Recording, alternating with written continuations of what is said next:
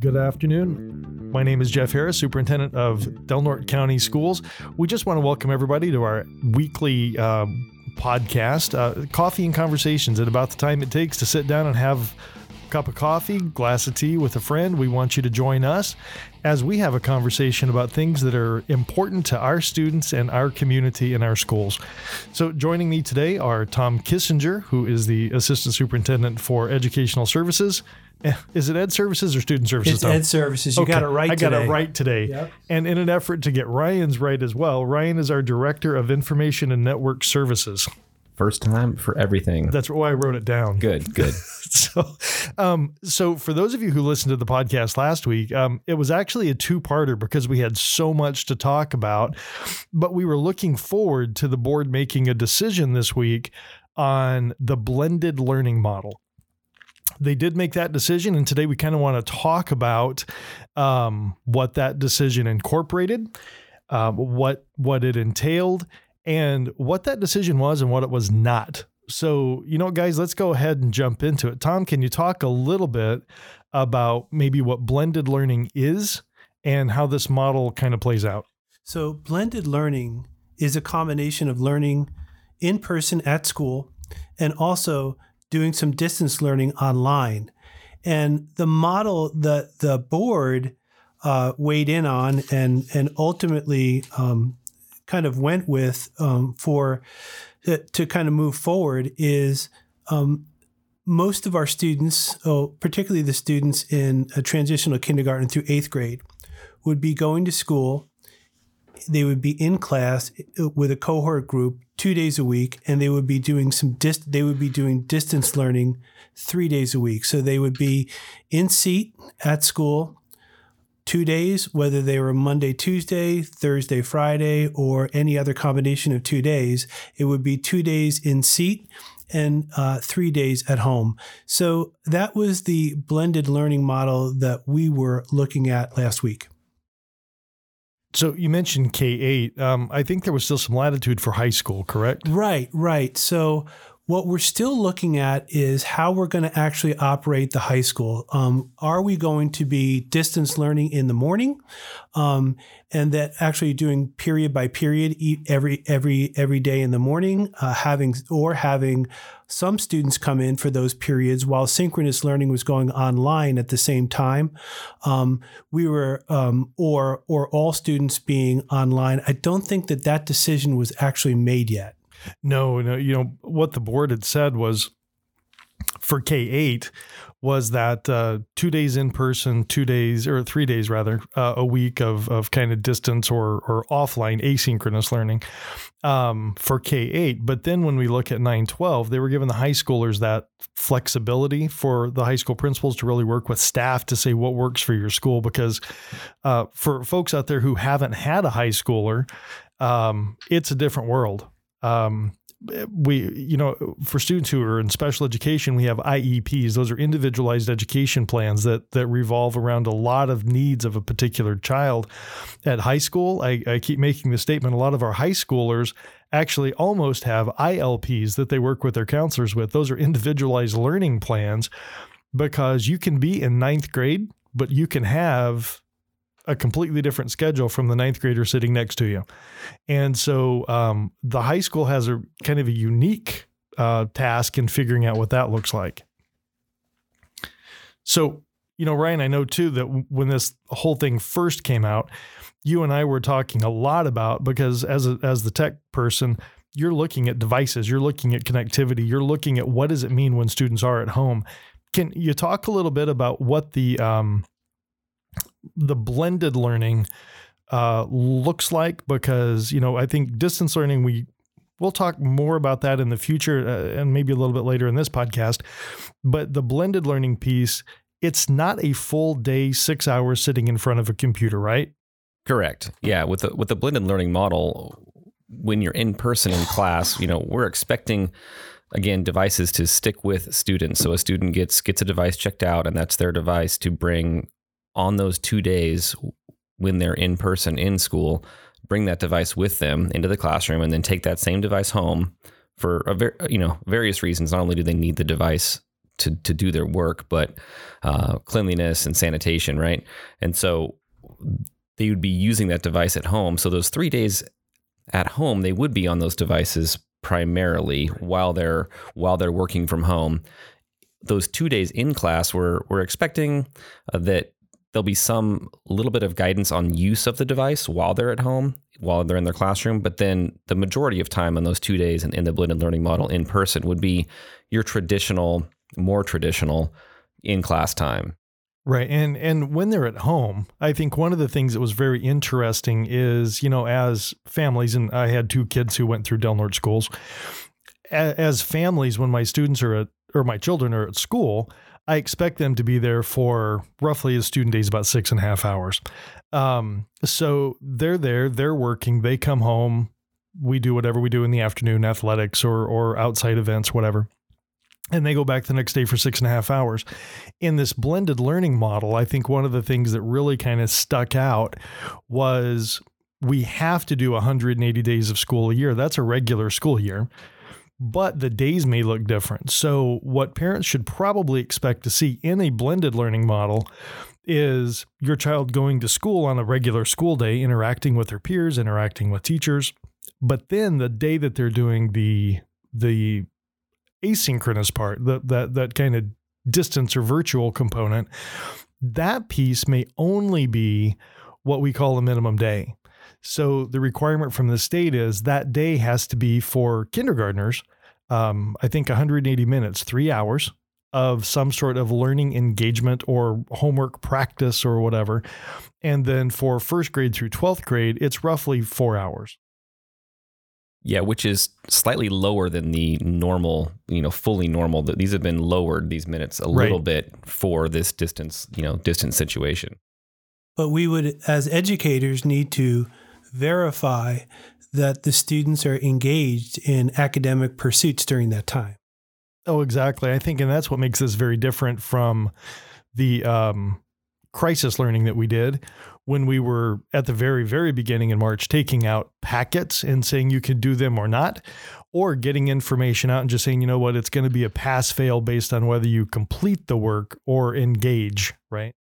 You know, you bring up what you just brought up, Jeff, was very important. You talked about pass fail.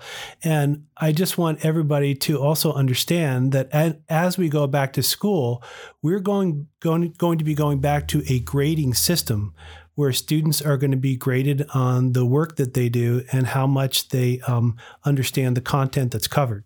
Right, and I think that's a that's a huge component because you know again the difference between crisis learning and and any of these other options distance learning blended learning or full return we are in school um, it is a distance school or it is a blended learning school, it is school. It's not just a high quality educational opportunity, which is what the state told us we had to do over over the COVID facilities closures. This is school. Right. It's not just getting a packet and returning it.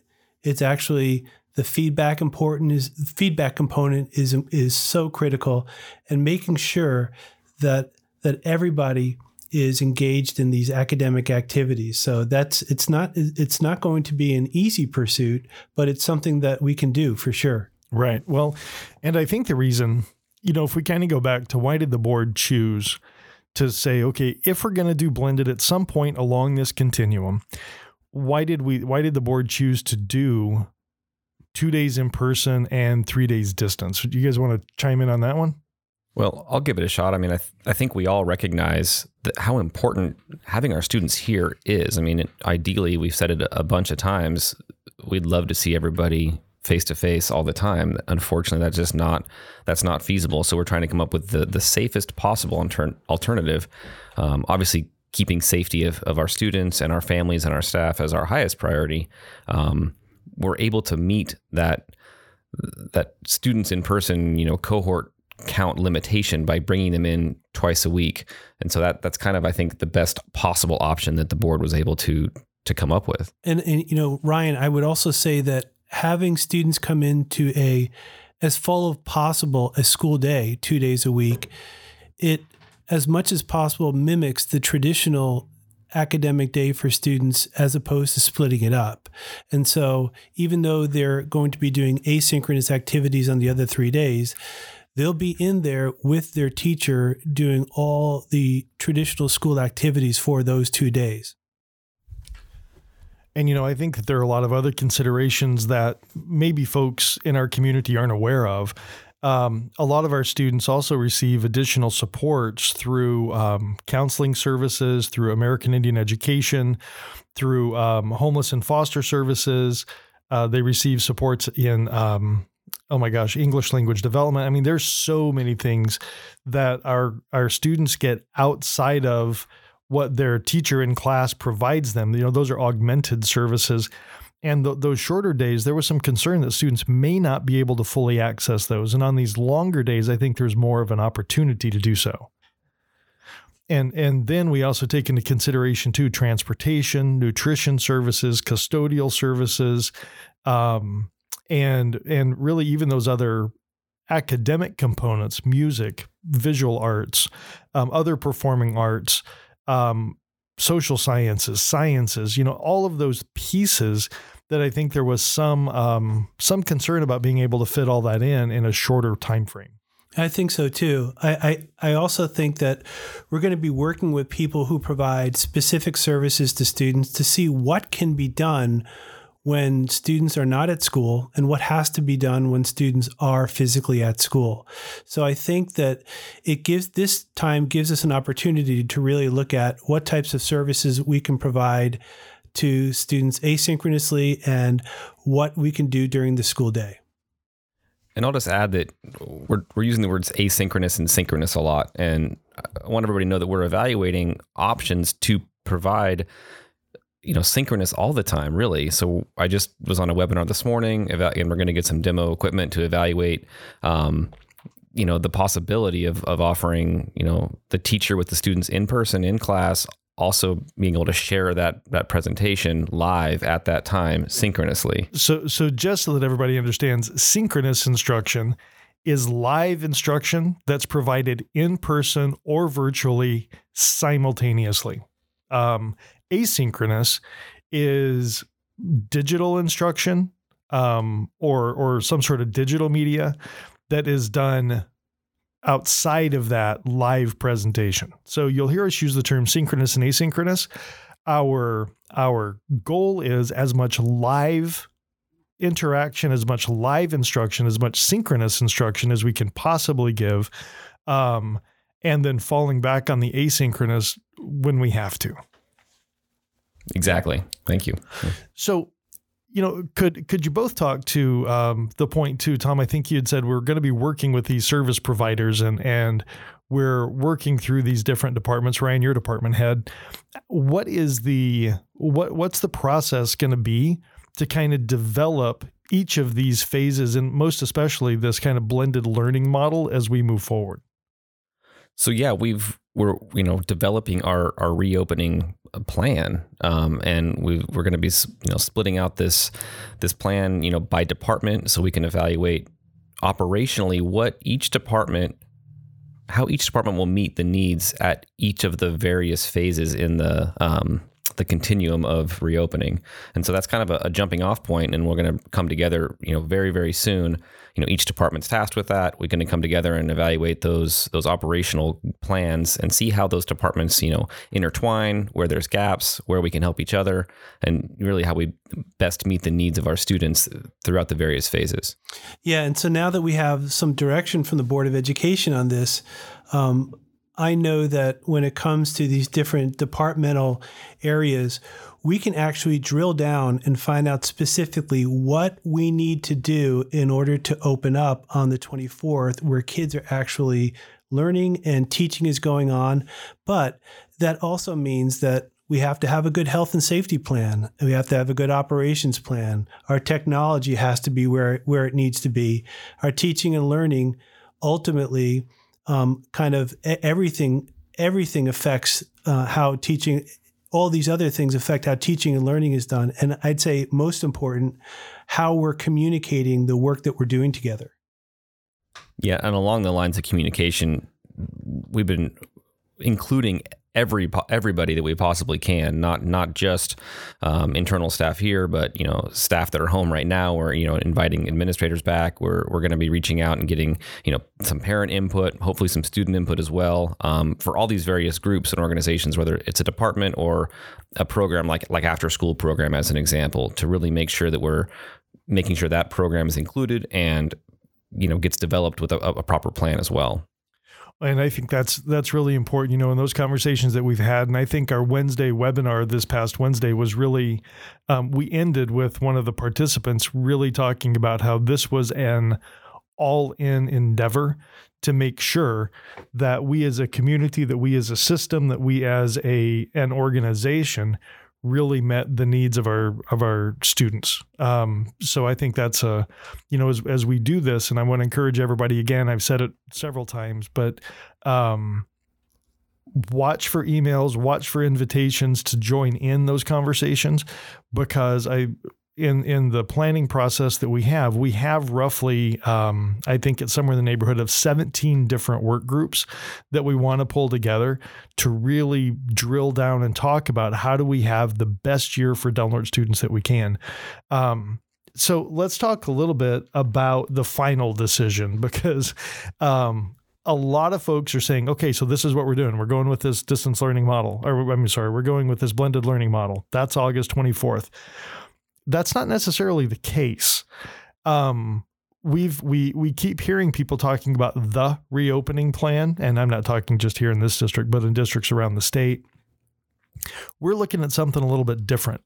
We're looking at developing a continuum of educational models or educational options for the school year because we know we're going to kind of move in and out of these as maybe COVID cases spike or they completely go away for hopefully months on end, and we're able to to kind of have a broader reopening of schools. Um, so I, I, think it's really important for folks to know the board did not on Tuesday say on August 24th. This is how school starts. What the board said was in planning for this continuum of educational options, this is the model we want to start with on start the planning with. So it, we don't know if we're going to start August 24th, full distance learning, um, or if we're going to start with a full open or blended learning. We we really don't know, and I think that that's important to stress that. And I'll just add that the the board was also really clear that there will be a a full distance option for those that that require or choose it. There will still be a, a full distance program, regardless of where we are on the continuum for those that that opt into that option.